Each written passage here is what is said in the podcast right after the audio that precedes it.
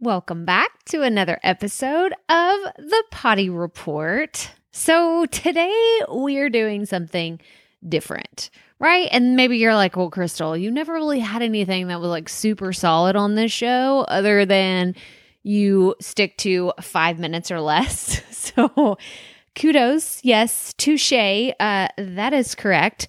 But today I'm actually recording in my room. I haven't done this in a while, but I like going back to flexibility. I love having the flexibility to record whenever I want, how I can, with what I have around me. So today, um, my son actually came home from school, and um, long story short, we have a computer. We have my husband's laptop that the kids will use for their schoolwork whenever they get home because I'm usually working in my office. Well, somebody clicked on something on the computer, and now we have a virus on my husband's laptop. So until he gets that fixed and gets it all where it's working properly, my son needed to use my computer today for his schoolwork. And I had set aside time today to record the Potty Report episodes. So I'm in my bedroom with my Tascam recorder. And I wanted this to just be a reminder that you just have to go with what works. Okay. Like, don't be so rigid. I've said this so many times on this podcast, on Facebook Lives, and all over the place.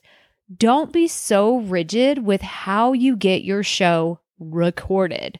I actually, um, if you listen to the Profit podcast last week, Rachel Cook, who's been podcasting since 2012, she shared with us that she just recorded on her laptop with no microphone. Like, yeah, like the built in microphone on her laptop. She just hit record and started talking. There was nothing connected to her computer.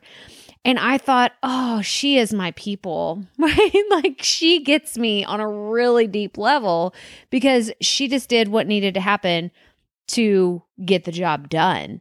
So, this is just your friendly reminder that if you have to record on your phone, if you have to record on your computer, your laptop, your iPad, whatever you have, just make it happen.